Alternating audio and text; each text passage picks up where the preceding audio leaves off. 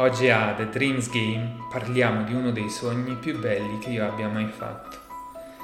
Vi parlo prima della sensazione speciale che ho percepito, la sensazione che si prova quando siamo insieme ad un amico vero, che ti tranquillizza, che senza parlarci capisci subito che ti trasmette serenità e tranquillità.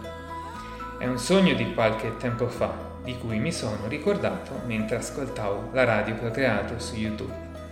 Che paradiso live 24 ore al giorno che trasmette immagini per così dire dal cielo, con il sottofondo di una musica epica fantasy da cinema. Ed io l'ascolto nei momenti di meditazione e di riflessione proprio come adesso. La trovate su YouTube sul canale Che Paradiso e sulla parte live. Ci sono inoltre anche altri video offline di posti magnifici e non resta che seguirmi su YouTube.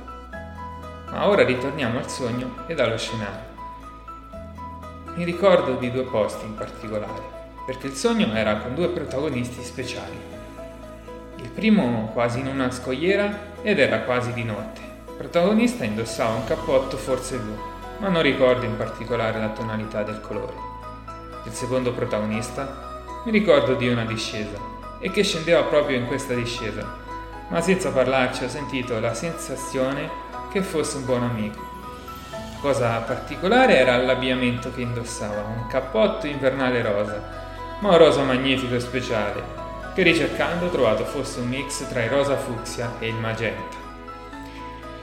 I protagonisti di questi sogni erano due ragazzi, uno moro ed uno castano biondo, uno sui 30-35 anni ed uno tra i 20-25 anni.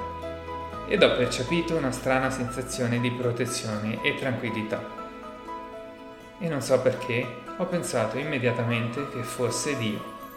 Non chiedetemi perché.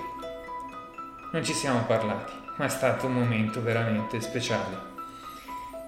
L'unica spiegazione che ho saputo dare al sogno è stata quella che volesse rassicurarmi e dirmi che Dio potrebbe anche essere un ragazzo che cammina lì in solitario, come una celebre canzone racconta di un Dio che fosse come uno di noi. Forse uno di questi era veramente lui ma chi lo sa. Non voglio concludere così, perché come in un bel film tra gli attori ci sono anche i nemici e gli antagonisti. Ed è proprio così che ieri sera ho fatto uno di quei sogni osceni che solo le forze oscure e tetre possono immaginare. Perché non è stato solo un sogno, ma una tentazione, una provocazione, e so che ci fosse l'opera di qualcun altro di immenso potere. Che magari ho sognato pure lui, che rimane nascosto per non dare nell'occhio.